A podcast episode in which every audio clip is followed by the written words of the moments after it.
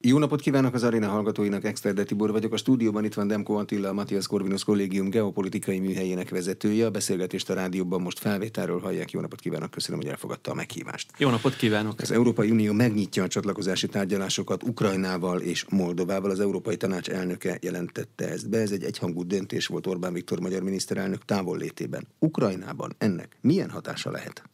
Mindenképpen hangulatjavító hatású hiszen az utóbbi hetek, hónapok nem az ukrán sikerekről szóltak.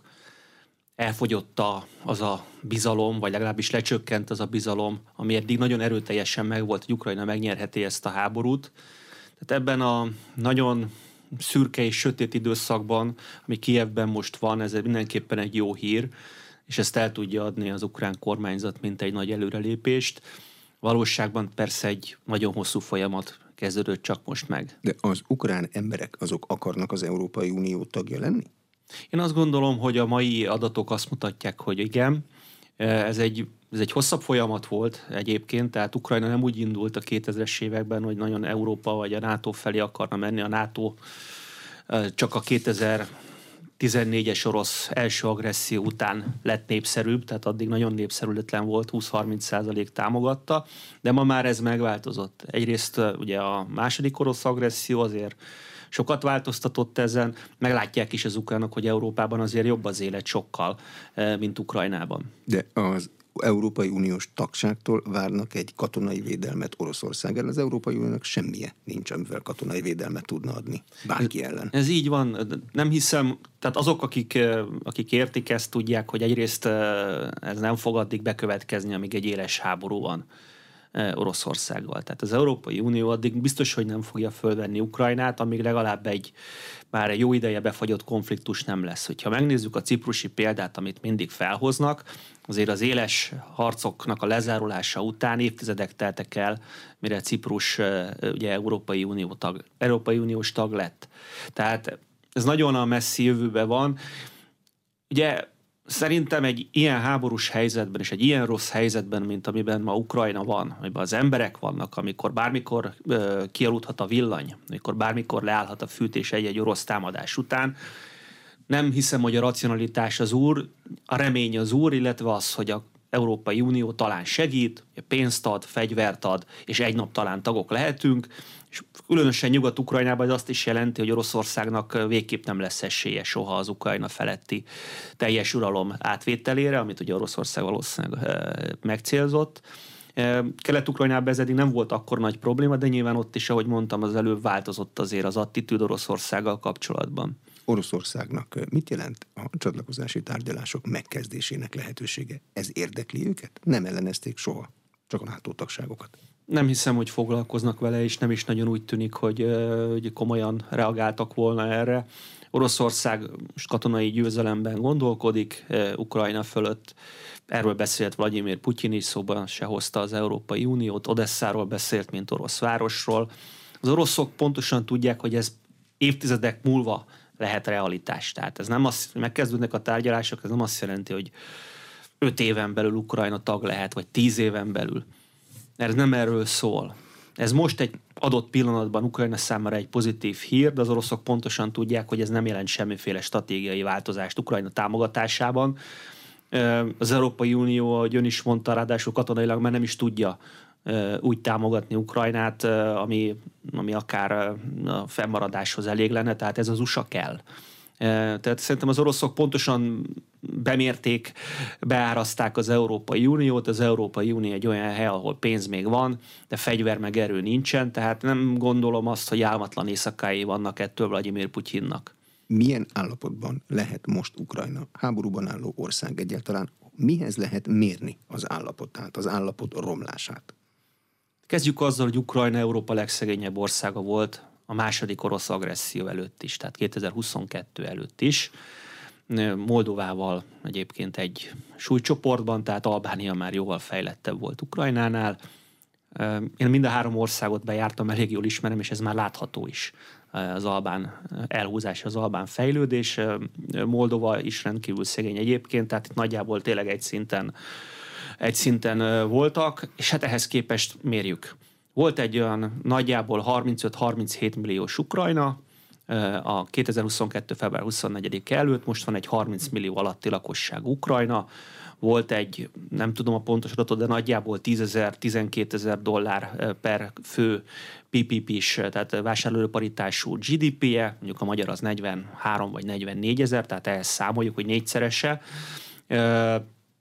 Volt egy rendkívül rossz úthálózata, volt egy rendkívül rosszul működő kormányzati rendszere, egy rendkívül megosztott társadalma, tehát ugye Zelenszkinek a támogatottsága tizen akárhány százalékon állt a háború előtt. Tehát innen kezdődött, utána nyilván a háború első időszaka az az ukrán sikerek időszaka volt, Kiev védelme, eh, Harkivi offenzíva, ami egy jelentős ukrán siker volt, ugye Hersonnak a visszafoglalása, tehát akkor, akkor volt egy felfelé menő mm, szakasz, egy hit a közvélemény, amikor, amikor volt, amikor 90 százalék bízott a győzelemben. Most ez fokozatosan erodálódik, látható a, eh, a Zelenszky pártjának is a gyengülése, tehát már magában abban is látható, hogy vannak képviselők, akik egyszerűen felállnak és elmennek a népszolgájától, tehát látható egy, egy jelentős sötétülése, hogy úgy mondjam, a jövőnek az ukrán átlagemberek szemében is, de az ukrán politikusok szemében is. Egy jelentés szerint hétből négy területet lezártnak lehet tekinteni. A kisebbségvédelmet, a korrupciót, meg az oligarha ellenes intézkedéseket nem. A kisebbségvédelemben mit kell még csinálnia Ukrajnának? Nemrég módosítottak egy törvényt, amit Magyarország is követelt módosítani. Ez például elég? Ezért nem láttam a, a módosításokat, nem tartózkodtam az elmúlt hetekben Magyarországon, kaptam egy anyagot erről. A magyar kisebbség ebbe megosztott, én úgy látom. Tehát vannak, akik ezt már elfogadnák, vannak, akik még úgy érzik, hogy ez a 2014-es állapotot nem éri el. De szövegszerűen én nem ismerem a tervezetet, tehát egy összehasonlítás kéne pontosan az előző tervezethez, vagy az előző törvénykezéshez képest. Az biztos, hogy Ukrajna tett előrelépéseket ezen a területen, méghozzá pont azért, mert nem csak Magyarország, hanem a Velencei Bizottság meg az Európai Unió is jelezte, hogy ez nem jó. Tehát egyébként ez ennek az elfogadása, hogy Magyarországnak meg a magyar közösségnek igaza volt amikor panaszt tett ebbe az ügyben.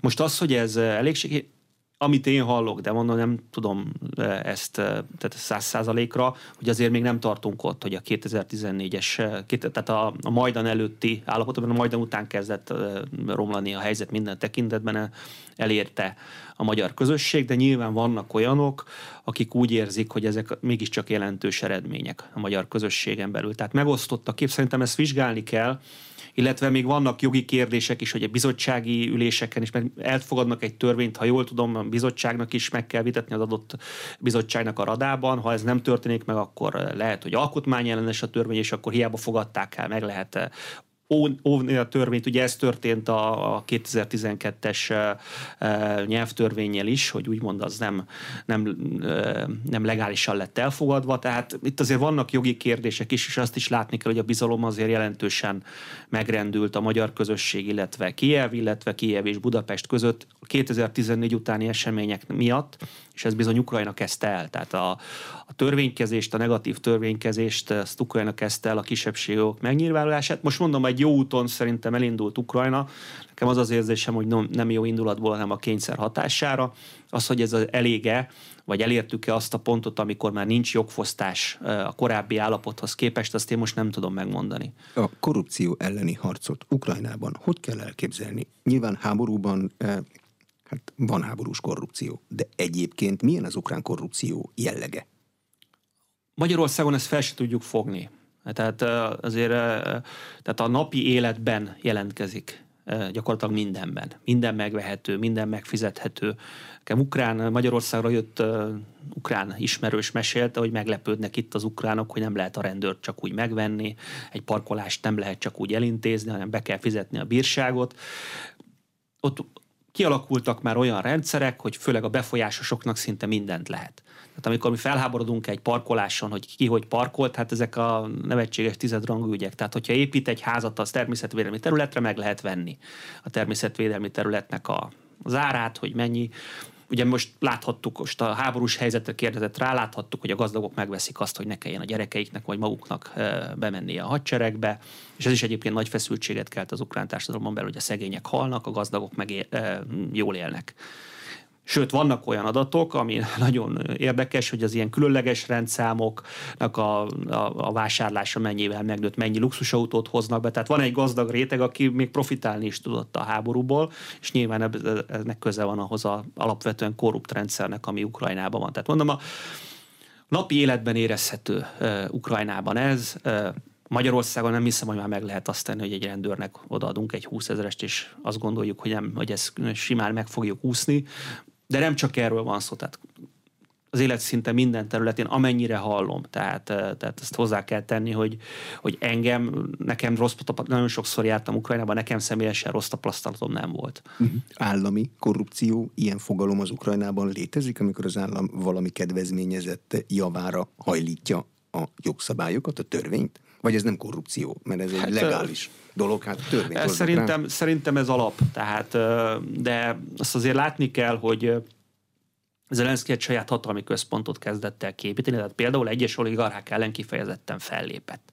De korábban ez nagyon is jellemző volt, hogy az oligarchák belenyúltak a törvénykezésbe, belenyúltak a bíráskodásba, tehát itt Ukrajna bizonyos értelemben azt szoktam mondani, hogy a korábbi időszakban egy kicsit olyan volt, mint, mint a Árpádház bukása után Magyarország, hogy voltak bizonyos régiók nagyurakkal, akik félig meddig függetlenek voltak az államtól, vagy Odessa, mint város, nagyon más volt, mint Ukrajna többi része, másként működtek a dolgok. Az például a korrupciónak, meg a csempészetnek az egyik melegágya ez a város, amire most az oroszok, vagy az orosz elnök kifejezte az igényét. De ugyanígy, tehát megvoltak az egyes klánok, és azok a klánok a saját területeken belül kvázi állami funkciókat is tudtak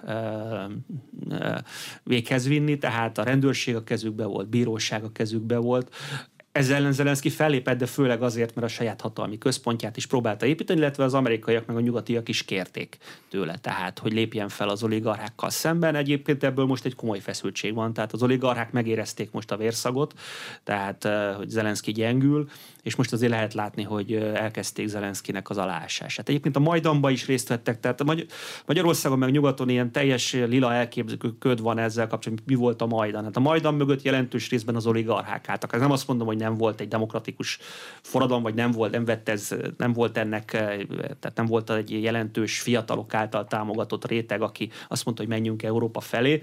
De hát a majd annak az egyik fő oka az volt, hogy az oligarchai rétegnek, egy nagyon komoly oligarchai rétegnek elege volt Janukovics elnökből, mert ő is nyúlta le a vagyontárgyakat. És most ugyanez a feszültség van megint, hogy Zelenszkit érzik úgy, hogy túlhatalma van, és ők veszélybe vannak. Tehát eh, sok mindent nem látunk Ukrajnáról a, a nyugati közbeszédben, ami egyébként valóság. Tehát ez az ország nagyon másként működik, meg nagyon másként épül fel mint, a, mint az európai országok túlnyomó többsége. De hogyan képzelik az oligarha ellenes intézkedéseket? A rendőrség menjen ki azokhoz, akikre valaki rámondja, hogy az az oligarha?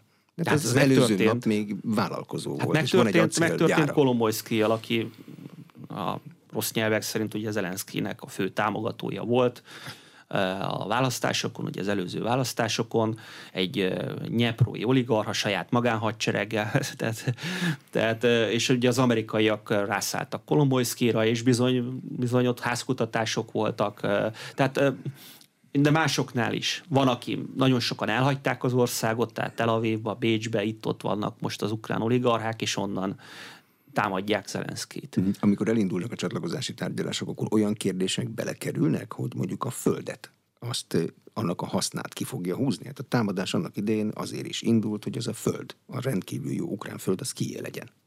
Én nem, hiszem, ez, hogy ez a, nem kérdés. Én nem hiszem, hogy az orosz támadásnak köze van az ukrán mm, fekete földekhez, tehát ez egy nagyobb stratégiai gondolat volt, ugye az orosz világ gondolata. Oroszországnak van rengeteg földje, és egy mezőgazdasági szuperhatalom lett egyébként az elmúlt évtizedekben. Míg a Szovjetunió ugye importra szorult, Oroszország egy mezőgazdasági szuperhatalommal, egyik legnagyobb buza exportőr. Ugye a 14-es szankciókat az oroszok egyébként kihasználták arra, hogy kiebrudalják a mezőgazdaság nagy részéből a nyugatiakat, és tényleg önellátó el lett. Jó, vannak olyan területek, mondjuk most a csirke, meg a tojás, amivel baj van, tehát nem, de az oroszok ebben nem szorulnak Ukrajna fekete földjeire. Nem tudom, hogy ez, ez hogy fog végbe menni. Az biztos, hogy ugye sokan béreltek nagy területeket Ukrajnában, tehát nem, ez nem titok, mert egy tényleg nagyon jó földek, és két dolgot kell látni, és mondom, ez csak saját tapasztalat, nem mentem ebbe bele kutatói szinten, de ami Ukrajnában egészen elképesztő, az a méret. Tehát amikor egy órán keresztül megy az ember a földek között, és nincs egy falu, és az a falu is gyakorlatilag, ami a következő falu, az kihalt, akkor lehet látni, hogy itt, a, itt a, az a mezőgazdaság, amit Európába viszünk, annál sokkal nagyobb léptékbe lehet mezőgazdaságot csinálni, hiszen ma már automatizálni lehet gyakorlatilag a traktoroktól kezdve mindent, még ember se kell hozzá, és százezer hektárokon lehet majd Ukrajnában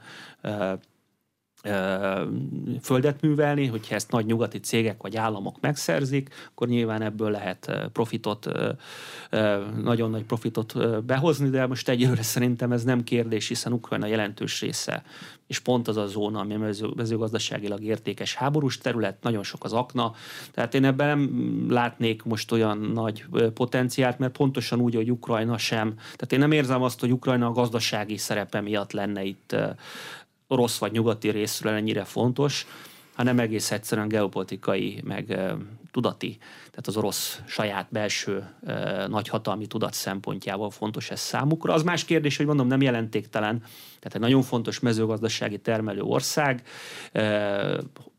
de nem, de, de amint láthatjuk, Ukrajna kikerült a rendszerben, és azt hittem egyébként, hogy sokkal nagyobb lesz a, a, a, a globális élelmiszerárakra és a globális akár éhezésre is a, az ukrán export csökkenésének a hatása, és látjuk, hogy valahogy tudta a világ ezt, ezt helyettesíteni. Nyilván nem jó ez, hogy Ukrajna kiesett ekkora mértékben, de nem, tehát nem, nem érzem, hogy ez lenne, ez lenne a lényeg itt. 2023-ra a front befagyott Ukrajnában. Mit vár 2024-ben? Közelebb mennek az oroszok az eredeti geopolitikai elképzeléseikhez?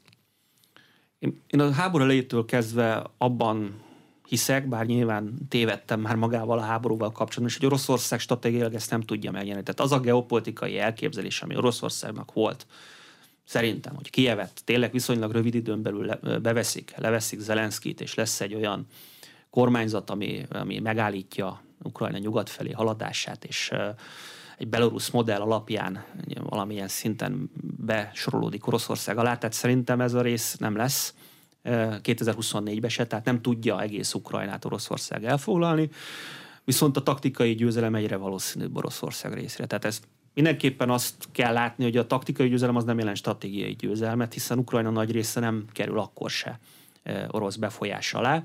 De az biztos, hogy katonailag Ukrajna szerintem nyáron elérte a csúcsot, tehát ameddig el tudott jutni, eljutott. Oroszország most már nagyjából annyi katonával rendelkezik a fronton, mint Ukrajna. Háború első pillanatától kezdve egészen talán a mostani hetekig, hónapokig, tehát eddig az őszig, télig az oroszok létszámhátrányban voltak. Ezt mindig elfelejtjük. De most olyan 600-600 ezer katona nézhet szembe ezen az 1200 kilométeres fronton, az oroszok 150 ezer emberrel kezdték ezt el, egy nagyobb ukrán hadsereggel szemben. Nem is csoda egyébként, hogy nem sikerült nekik ez a művelet. Ugye persze nem is katonai művelet volt, hanem egy hibrid hírszerzési, befolyásolási művelet kapcsolód, kapcsolódott egy, egy katonai művelet. De a lényeg az, hogy nagyon változnak az erőviszonyok. Tehát az a, az a dolog, amit az ukrán mozgósítás jelentett, és ami az orosz vereségekhez vezetett, Ugye Kiev az más, mert Kievbe felkészületlenül próbáltak bemenni rossz logisztikával, kevés emberrel, de a Herszoni meg a, meg a Harkovi verességekhez az vezetett, hogy ukránok mozgósítottak, és tömegben jóval nagyobbak lettek, meg a beérkező nyugati fegyverek minősége is jobb, főleg a tüzérségé, mint az oroszoké. De most ott tartunk, hogy létszámba kiegyenlítődik a két oldal, a drónok mennyisége és minőségében az oroszok már túlerőben vannak, ez se volt meg az elején harckocsikban az elejétől kezdve több volt, tüzérségi eszközben több van, az oroszoknak azért minőségben még mindig nem érték, tehát egy, egy nyugati tüzérségi eszköz pontosabb általában, mint egy orosz, viszont van lőszerük. Tehát világ legjobb tüzérségi rendszere se ér túl sokat, hogyha mondjuk hármat tudnak lőni vele naponta. Mert nincs lőszer, nincs elég lőszer. Mit jelent a taktikai győzelem Oroszország számára? Hogy fog kinézni a térkép? Hát akkor? úgy jelent, azt jelenti, hogy Ukrajna valamekkora részét, ha nem is de jure, de de facto Oroszország elcsatolja. Ugye történt egy, egy formális aktus a négy megye elcsatolása, ugye Krimről már korábban, Volt ugye ez a népszavazás, ami sok minden volt, csak népszavazás nem. Tehát az oroszok errefele, tehát én nem látom azt, hogy a Donbass bevételen nélkülök be tudják ezt fejezni. Mit jelent ez? Kerül, amiben kerül, kerül ha, ha az lesz az az ára, hogy lerombolják az utolsó lakótelepig, akkor lerombolják Kramatorskot és Szlavjanskot, de beveszik, beveszik ezzel a Dombaszt, és utána majd meglátjuk, hogy neki tudnak-e menni mondjuk Zaporizsének, ami, egy, ami ezért egy nagyságrendel nagyobb város, mint Szlavjansk és Kramatorsk. De Ukrajnát, hogyha most a 2024-ről beszélek, ugye, ha 23-at nézzük, akkor gyakorlatilag ez egy felőrlő attriciós háború volt. Ugye nyugaton ez a, mondom, ez a kicsit rózsaszín gondolkodás, az hát igen, az attrició majd Ukrajnának kedvez, mert sokkal több orosz hal meg, tehát nem látjuk.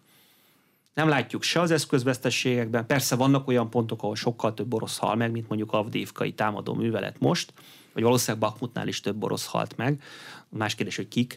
Tehát mondjuk az, hogy a bűnözői réteg pusztul el, vagy egy családapa, az nem teljesen ugyanaz, és az ukrán oldalon a családapák halnak meg, meg haltak meg. Tehát ez az attrició, ez a felőrlés, ez megtörtént 23-ban, és ez folytatódni fog valószínűleg 24-ben is, és nem úgy, ahogy mondom, a nyugati elképzelések voltak, hogy mondjuk ötször annyi orosz hal meg, hanem nagyon közel a paritáshoz. Persze, amikor orosz támadások vannak, ez felmehet akár három-négyszeres orosz veszteségre is, csak az oroszok ezt elbírják. Míg az ukránok nem, az pedig más kérdés, mindig szoktam mondani, hogy amit a művelet elején van, mondjuk Avdívkánál elmondhatjuk, hogy nagyon nagyok az orosz vesztességek, az a művelet első szakaszában, de hogyha bekerítik a várost, vagy ha nagyon rossz körülmények között, tehát mondjuk nem betonutakon, hanem mondjuk futva a sárba kell elmenekülnie, ott több ezer katonának a vidéket védik, akkor bizony nagy mészárlás lehet a vége. És akkor kiegyenlítődhet a, az első szakaszban, a támadó szakaszban nagy, nagy veszteségeket szenvedő oroszok, lehet, hogy nagyon nagy veszteségeket mérnek az ukránokra. Tehát ez nem így működik, hogy ez a végig jóval nagyobbak lesznek az orosz veszteségek. Tehát amit mondani akarok ezzel az az, hogy az a felőrlés, ami a nagyobb ország tud egy kisebb országgal csinálni, az folytatódni fog 24-ben is, ráadásul úgy, hogy Ukrajna láthatóan Európától már nem tud elég fegyvert kapni, a megsemmisült ö, fegyverek helyett, az amerikaiak meg nem biztos, hogy adnak. Na most ö, ez nem, nem egy túl jó kép Ukrajna számára, Persze változhat az amerikai álláspont, én nem azt mondom, hogy nem változhat. Most voltam Washingtonban, Hát nem, nem ez a legfontosabb mondjuk a republikánusok egy jelentős részének, hanem a mexikói körül kialakult helyzet, a mexikói határ, de még a Pentagonba is egyre inkább mondjuk Jement nézik, hogy Jemennel mit kellene kezdeni, mert ugye az a tengerhajózást veszélyezteti, amit a jemeniek csinálnak. Tehát nagyon sok a válság. Tehát Ukrajna számára nem jó sem a katonai helyzet, tehát magán a, a, a területen, sem a stratégiai helyzet. Bocsánat, még a taktikai győzelmere, mert még annyit mondjak, hogy a területszerzés az mindenképpen meg az, hogy ha valaki területen belül marad, aki a csata helyszínén marad, általában az a győztes, ugye a történelmet nézzük. Az oroszok maradnak ilyen értelemben valószínűleg a végén a csata helyszínén, tehát nem kell elhagyniuk a területet de egy csatát úgy is lehet nyerni, hogy püroszi győzelem legyen. Ugye, hogyha nézzük a dél-itáliai háborúkat, még talán a Pun háborúk előtt, akkor nyertek, nyertek, nyertek, de azért, hogyha a nagy, a világ nagy képét nézzük, tehát a globális képet nézzük, Oroszország ezzel nem fog erősödni. Ugyanis az a stratégiai győzelem, ha erősödik egy ország. Mi mutatná Oroszország erősödését? Szerintem Oroszország akkor járt volna jól, hogyha nem ezekkel a saját szempontjából nem ezekkel a módszerekkel próbálkozik Ukrajna kvázi az orosz érdek félelembeli tartására, hanem sokkal finomabb módszerekkel. Ez a hajó elment. Ez a hajó elment. Tehát Oroszországnak itt marad ez a nyílt seb, amiben erőforrásokat kell rakni, arról nem is beszél, hogy rengeteg erőforrást vesztett eddig. Tehát azért a különleges műveleti katonáknak, légidesszant katonáknak, azok nem egy-két év alatt pótolhatók, akik elvesztek. Az eszközök egy jelentős része is elveszett, a modern eszközök egy jelentős része is elveszett, ami 5-10 év mire az orosz hadipar, bár felfutott az orosz hadipar, tehát alábecsültük az oroszokat, de akkor is időbe telik, tehát ez mindenképpen a negatív, ez a veszteség rovatban van. De szerintem a legnagyobb része a veszteség rovatnak az, hogy a, bár igaz ugyan, hogy a technológiai szankciókat is sikerül valamilyen mértékben megkerülni, de az a pénz, amit Oroszország erre a háborúra elköltött, és itt hatalmas összegek, sok száz milliárd dollárról van szó már most, meg az a megsemmisült eszközállomány, meg az egyébként az a tüzérségi lőszerállomány, amit felhasználtak, azt, é- azt megint csak egy évtizedes történet visszapótolni, az nem fog már visszajönni. És az oroszoknak szerintem minden olaj meg gáz termelése épülő országnak a következő 10-20 évbe kell egy új modellt kialakítania, hiszen 20 év múlva az olaj meg a gáz már nem fog annyit érni, mint most. Tehát én ilyen értelemben látom ezt Oroszország számára egy stratégiai verességnek, használhatta volna is ezeket a hatalmas pénzeket a gazdasága átalakítására, egy modern Oroszország kialakítására, ehelyett belement egy háborúba, amit teljesen nem is tud megnyerni, ahogy mondtam, taktikai győzelmet el tud érni, de teljesen nem tudja megnyerni, és az erőforrások erre még menni fognak. Tehát ki tudja, hogy a szankciók mikor érnek véget. Ugye megkerülték a szankciókat. Na de milyen áron? Tehát amikor egy harmadik félnek adom el, mondjuk Kínának adok el valamit, és a kínaiak tudják, hogy Európának nem tudom eladni, akkor nyilván úgy fognak tárgyalni. Tehát az oroszoknak ez sokba kerül, vagy amikor az indiaiak rupiával fizetnek az olajért, az a rupia nem biztos, hogy annyit ér, mint a dollár. De Oroszország akkor is ott fog maradni a helyén. A világ legnagyobb országa, nyersanyagban, népességben nagy. Ott lesz egy nyíltsebb Ukrajna felé. De hát mégiscsak ott van a helyén, nem tudja kinövekedni? Szerintem ez a, tehát nézzük azt meg, hogy mi lehetett volna. Szerintem ennél Oroszország sokkal többet el tudott volna érni más eszközökkel. Ehhez képest mondom a stratégiai vereséget. Ez nem azt jelenti, hogy Oroszország nem lesz ott.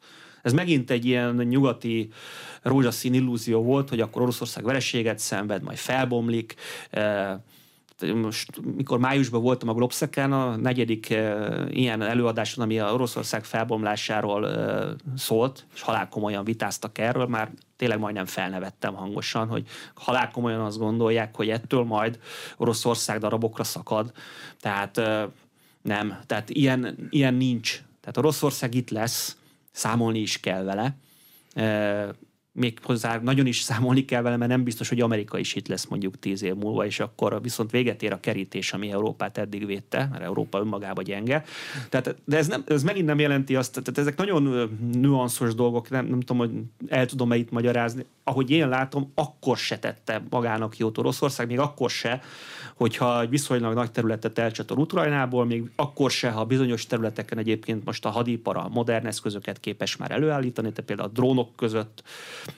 egyértelműen nagyon úgy tűnik, hogy az orosz például öngyilkos drónok azok jobbak már, mint a nyugatiak, tehát a Lancet drón család, a elektronikai hadviselésben nagyon sokat fejlődött Oroszország, tehát fejlődik Oroszország ezzel a háborúval, csak hogyha ezt a háborút nem lépi meg, akkor valószínűleg még többet tudott volna egész gazdaságának az átalakításában elérni, és nem szorulna be Kína alá, meg bizonyos értelemben akár India alá is.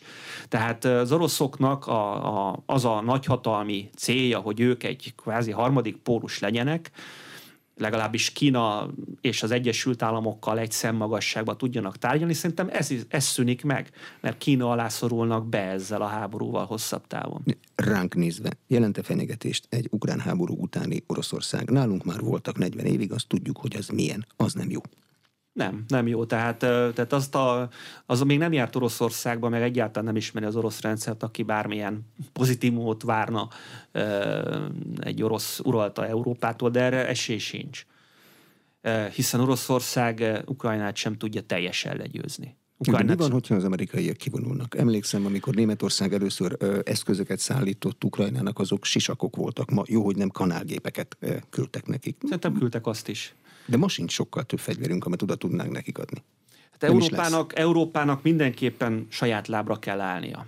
Tehát a nagy tanulsága ennek a háborúnak az, hogy nem ért véget a háború kora, igenis Európában is lehet két nagy ország között területszerző háborút vívni, tehát ez nem a balkáni országok, kis pármilliós balkáni országok háborúja, amik ugye nyilván az uniós nagyországokat egy Szerbia nem tudta semmivel fenyegetni, meg most se tudja.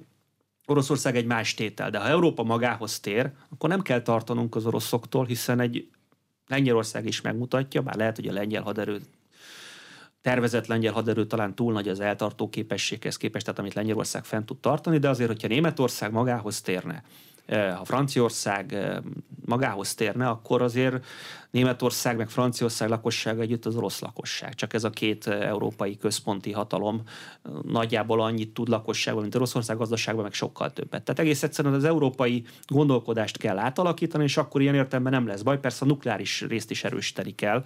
Tehát a virág most elindult egy nukleáris fegyverkezés irányába is, nagyon rosszak az irányok egyébként szinte minden területen. Ugye Kína épít egy nagyon nagy nukleáris erőt, és valószínűleg Európának is követnie kell ezt. Ugye egyetlen egy Európai Uniós nukleáris hatalom van, az Franciaország, de ha nagyon vad akarok lenni, akár lehetne egy közös nuk- európai nukleáris utőerő, az előbb lehetne, mint egy valódi európai hadsereg, mert Európának is szüksége van a nukleáris védelnyőre, mert a százszerzalékig nem lehet az USA-ba megbízni. Persze az USA a NATO-nak a szíve, de láttuk, meg látjuk azt, hogy Washington Washington nem ugyanaz a város, mint 20 éve volt. Nagyon mélyek a belső ellentétek, és a sok amerikainak nagyon elege van abból már, hogy pumpálják a pénzt a világba mindenfele háborúkba. Persze nyilván a katonai ipari komplexumnak ez jó, de az átlag amerikai inkább hidakat, utakat szeretne, meg egy jó nagy falat Mexikó felé, hogy ne jöjjenek át évente milliók. De nem, most jött haza Amerikából, ahol republikánusokkal is, gondolom, tárgyaltak. Mit mondanak? Mit szeretnének? Falat, és utána Ukrajna támogatását? Vagy Ukrajna támogatását és falat? Tehát a republikánusokkal én nem tárgyaltam, én think tankekkel tárgyaltam, persze, tehát ezek nem politikusok, ezek ugyanúgy egy kutatóintézeteknek a vezetői vagy, vagy szakértői. Én egy Ukrajna panelen vettem részt, tehát én a politikusokkal nem szoktam tárgyalni, nem ez a, nem ez a, én nem ezen a szinten mozgok, én szakértőkkel beszélgetek, meg nyilván, nyilván a régi ismerőseimmel, de ők mind kutatók vagy katonák. Ilyen háttérbeszélgetéseket leül az ember folytatni de ők mondják, tehát mondom, én nem tudom, nem látom át, hogy mondjuk a kongresszusban a republikánusok mennyire megosztottak valójában, csak a híreket látom, de azok alapján mindenképpen nagyon megosztottak, és mindenképpen az amerikai társadalmat inkább ezt mondanám, nem a politikusokat, az amerikai társadalom egyre kevésbé érdeklődik mondjuk az európai ügyek iránt, meg a világügyei iránt, és ez egy, ez egy látható folyamat. Tehát nem Trump hozza ezt el, tehát ez egy teljes tévedés, hogy Trump hozza el az amerikai befelé fordulást. Az amerikaiak akarnak befelé fordulni, és ezért van Trumpnak, meg ezért van ezeknek a republikánus, republikánus politikusoknak nagyobb ö, ereje. De ők Én... azt mondják, hogy első az otthon, meg a Persze. gazdaság. De Tehát Amerika most Great Again, ugye el, fókuszáljunk Amerikára, legyenek a, a legyen, legyünk megint mi a leggazdagabb, a legjobb, a legszebb, legyenek itt a gyárak, ne menjenek el Kínába, ne jöjjön be, ahogy mondtam, több millió ember. Tehát, Egész jó a gazdaságuk a legutóbbi persze, adatok szerint. Persze, de, de, de, de akkor is az amerikai középosztály e, úgy érzi, az egyik szakértő, most elmondok egy történetet, az egyik e, amerikai think tank e, szakértője, Kínával, Kínáról is volt egy panel, és ott a saját történetét mondta el, hogy például a lánya meghalt két hónappal korábban fentanil, ha jól tudom, fentanil hmm. túladagolásban, tehát kábítószer túladagolásban. Az délről hozzák, terítik meg Kínában. Terítik gyártják. meg Kínából, de nem is ez a lényeg, hogy Kína vagy nem, hanem az, hogy mi hozta el az amerikai középosztálynak ezt a kétségbeesését, az, hogy nem halad előre. Nem halad egyről a kettőre. Tehát ugye amerikai állam évtizedeken át az volt, hogy minden egyes generáció jobban él. És ez most megállt. Tehát nagyon, és nagyon mély tudati, ugye ez az egyetemi botrány is nemrég volt, meg lehet látni, és egyébként plakátolva Washingtonban mondjuk a pro, gyakorlatilag pro-Hamas plakátokat a, a Fehérháztól meg a kongresszustól pár száz méterre, a Facebook oldalamra ki is raktam pár ilyet. Egészen megdöbbentő egyébként, hogy ez a narratíva, ez a magas értelmiségi körökben mennyire elterjedt, és ugye ebből volt is Botani az egyik egyetemi vezetőnek le kellett mondani. Tehát ilyenekkel foglalkozik Amerika most ezekkel a belső dolgokkal. Az nem kérdés, hogy Amerika katonai a legerősebb hatalom a világon. Még. Vagy még 10 évig, vagy még 15 évig, sőt bizonyos területeken szerintem akár 2050-ig is. De az sem kérdés, hogy nem az a dinamikus, magabiztos ország, ami volt. Ugye az erő projekcióhoz nem csak erő kell, hanem magabiztosság is, hogy igen, én ezt meg tudom lépni. Tehát az Egyesült Államok sok mindent meg tud lépni, sokkal erősebb Oroszországnál, csak az oroszokban megvan az a brutalitás, meg az a magabiztosság, ami egyébként, mint látja, mutatja, az ukrajnai háború túlzott volt, de az amerikaiak meg úgy érzik, hogy, hogy nem biztos, hogy meg tudjuk már ezeket lépni, mert vesztettünk Irakban, vesztettünk Afganisztánban. Ott mondjuk az oroszok is. Hát Afganisztánban mindenki veszített, bár szerintem legfőképp az afgánok maguk, de, de nyilván, nyilván Afganisztán nem egy könnyű terep egyébként egy nagy hatalomnak se, meg különösebb geopolitikai értéke sincs egyébként. Tehát nem azért mentek be Afganisztánba, mert geopolitikailag bármilyen szempontból értékes, hanem nyilván történt onnan egy esemény, ami negatívan jött ugye az Egyesült Államok számára, és azért is tudtak kimenni, mert nem a bányákért mentek be, meg nem a, Szóval ezeket az elméleteket igazából csak megmosolyogni lehet. A lényeg itt az, hogy Amerika változik, és Európának erre föl kell készülnie, és a fölkészülésnek az alap kérdése az, hogy építünk-e hadipart, építünk-e haderőt. Egyébként két ország épít hadipart, meg haderőt, Lengyelország, meg Magyarország a két fekete bárány kvázi Európában, az összes többi csak beszél. Beszél, beszél és beszél. Még hozzá a nagyok is csak beszélnek.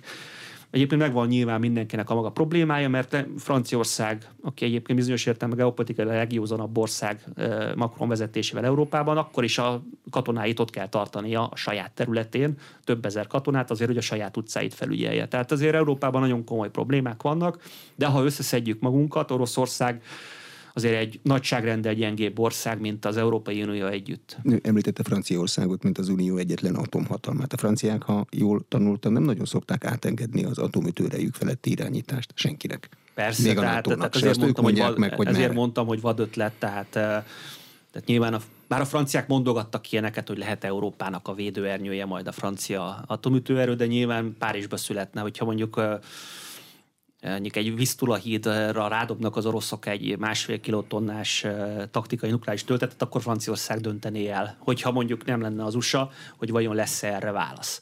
Tehát persze.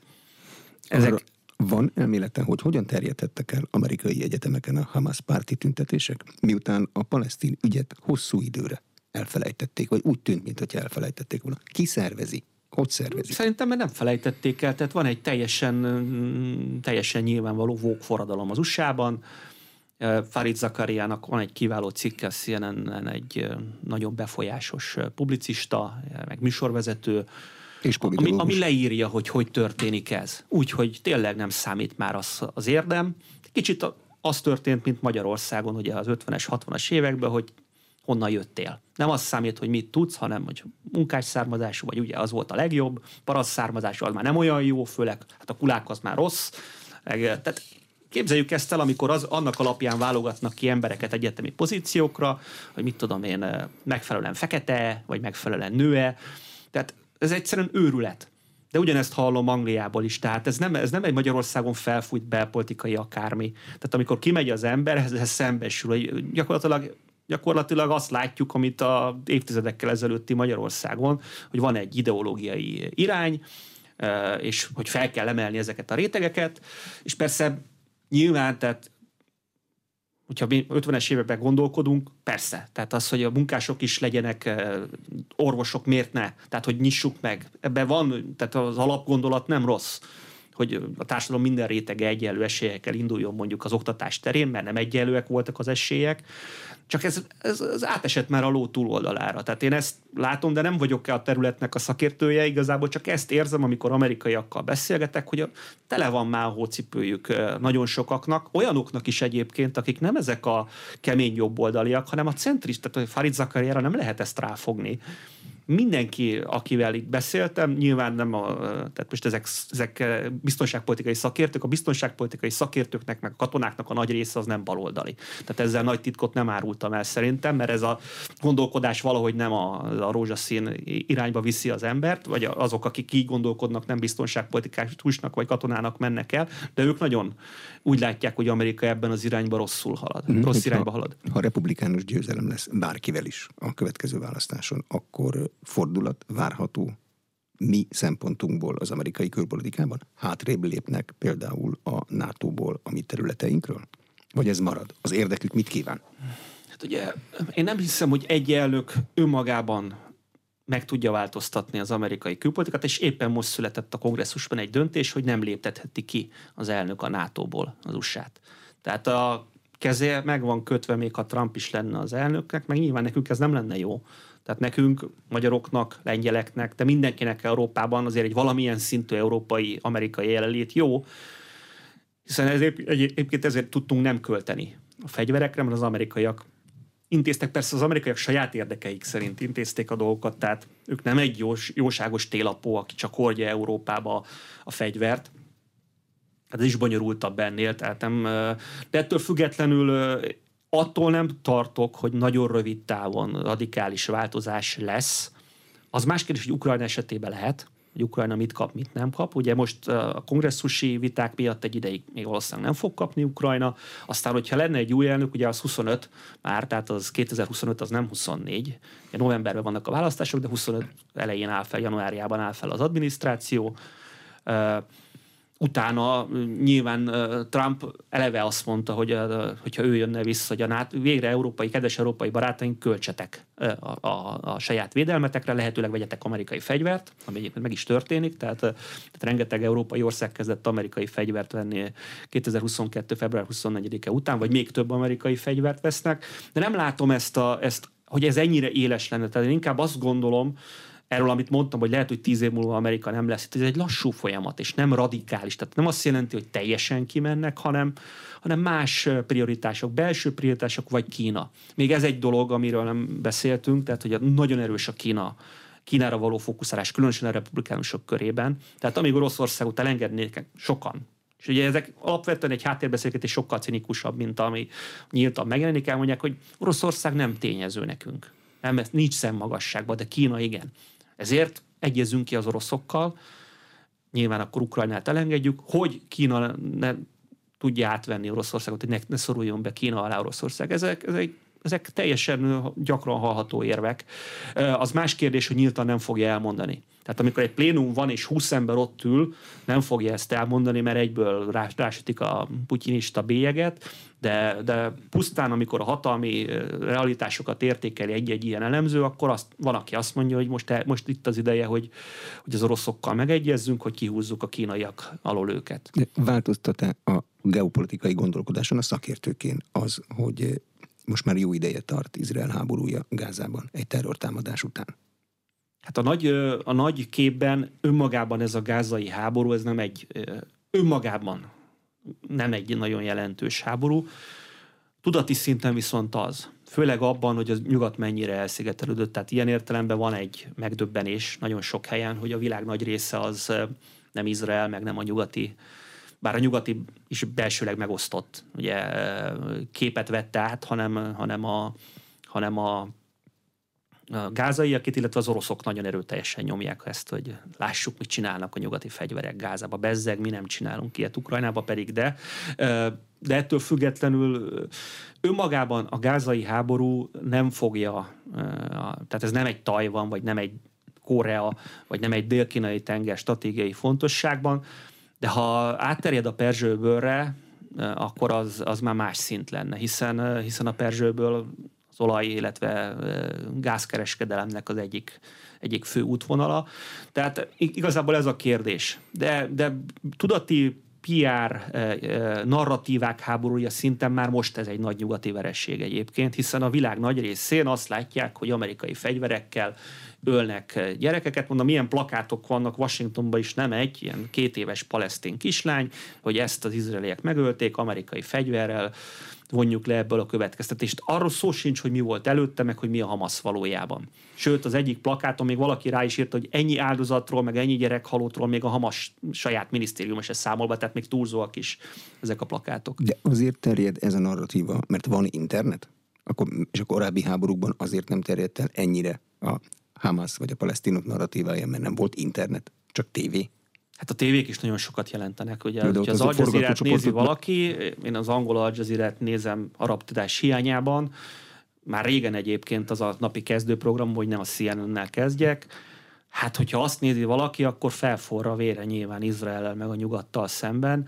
Tehát maga a tévé is, de persze, tehát van rengeteg Telegram csatorna, Twitter csatorna, ahol pillanatok alatt, tehát megtörténik, van egy robbantás, mondjuk egy izraeli támadás nem jól sikerül, mert nyilván van ilyen Nem gondolom, hogy az izraeliek cél, célzottan ölnének polgári lakosságot, hiszen ez nekik nem jó, de biztos, hogy a Hamas a polgári lakosságot ugye pajzsnak használja, és biztos, hogy nagyon sok-sok ezer civil áldozat van, akiknek nem kellett volna, hogy meghalljon, és nagyon nagy részük gyerek, már csak azért is, mert a 50% 18 éven alatti, tehát el, elkerülhetetlen.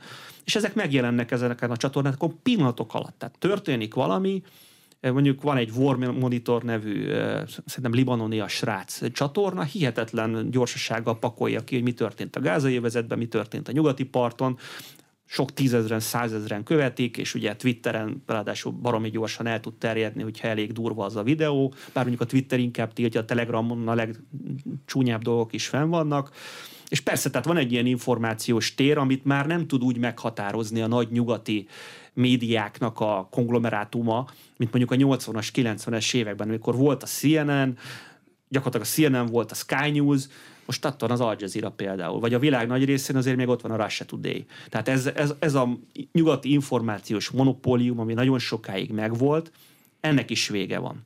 Az ökölszabály, hogy az oroszoknak jó a gázai háború? Hát szerintem ez egyértelmű. Egyértelmű? Ez egyértelmű. Hát ez is megint a rózsaszín gondolkodás, hogy á, nem fog majd Gáza elvinni ugye az elején. Mert mindenki, ugye, gyakorlatilag Ukrajnából már nem, tehát nem reális helyzetértékelés van az európai, sem magyar, bizonyos magyar körökben, hanem ilyen vallás hogy Ukrajnának győznie kell, stb. És nyilván ez egy olyan magas erkölcsi elvárás, hogy mondjuk az Izrael se uh, vihet el ebből mondjuk fegyvert. Csak hogy az amerikaiak nem így gondolkodnak például belpolitikai szempontból Izrael sokkal fontosabb az Egyesült Államokban, mint Ukrajna. Tehát de miért? A, a, az amerikai úgynevezett zsidó lobby miatt? Részben azért, de a republikán, tehát azért több, itt a keresztény konzervatívok számára is Izrael egy ügy. Tehát a republikánus párt gerince számára egy nagyon fontos ügy, és ez nem egy mondva csinált valami, tehát nem azért mondják ezt, mert hogy Ukrajnával nem akarnak foglalkozni, hanem ez tényleg egy fontos ügy.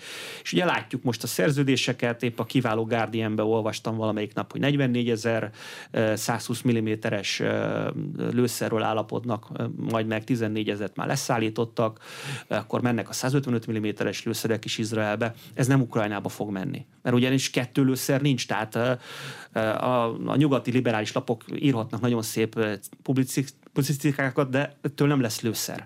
Tehát, a, tehát vannak bizonyos határok, és Izrael nyilván viszel amerikai erőforrásokat, ha pedig mondjuk Jemenben is háború lesz, az még több erőforrást vinne el, ha a Perzsőbőlben, az meg aztán végképp. De Amerikának nem végtelen az erőforrása, vagy közel végtelen háborús eszközökből, hát is eszméletlen hadserege van. Gondolom a gyártókapacitása is ennek megfelelő. Amerika, ha jól tudom, nyilván ezek mind minősített adatok, de kb. 30 ezer 155 mm-es lőszer gyárt le per hó. Az mondjuk egy éves szinten 360 ezer, ha jól számolom. Azért ez nem egy olyan óriás tétel, amikor, amikor Ukra- tehát a lőszer sok milliót használ fel az ukrajnai háború per év. Európa még ennél kevesebbet, tehát az 300 ezer alatt van az éves lőszergyártás. Tehát mondom, itt, itt elustult még Amerika is, ami Amerikának megvan, ami Európában nincs meg, a hatalmas mennyiségű eszköz. Tehát ott az Ebremszekből még tényleg több ezer áll a sivatagban, 31-et adtak át, kérdés, hogy miért ennyit de ugyanígy, eh, ugyanígy rengeteg tüzérségi eszköze van. Csak a tüzérségi eszközhöz is, meg az Abramshez is kell a kiképzett katona is például, kell a műszaki eh, állománya, akik javítják, karbantartják. Tehát az egész sokkal bonyolultabb annál, mint ahogy itt eh, elképzelik nagyon sokan, hogy az amerikaiak akár oda is tudnák adni. Tehát én is néha azt mondom, hogy miért nem adtak eleget. Hát lehet, hogy azért, mert látták, hogy nem lesz Ukrajnában. Tehát Ukrajna nem is tudja felvenni ezt a mennyiségű eszközt, amit kapott, mert nem lesz elég műszaki személyzet, nem lesz elég lőszer hozzá, ugye nyugatról, ő maga meg nem tud termelni, tehát nagyon bonyolult dolgok ezek. Amerika nagyon erős, de nem végtelen az ereje, és mondom, a másik az, hogy nem egy szenárióra, nem egy forgatókönyvre kell készülni, hanem sokra. Köszönöm szépen az elmúlt egy órában. Demko Attila, a Matthias Corvinus Kollégium geopolitikai műhelyének vezetője volt az aréna vendége. A műsorán készítésében Módos Márton főszerkesztő vett részt. A beszélgetést a rádióban most felvételről hallották. Köszönöm a figyelmet, Exterde Tibor vagyok.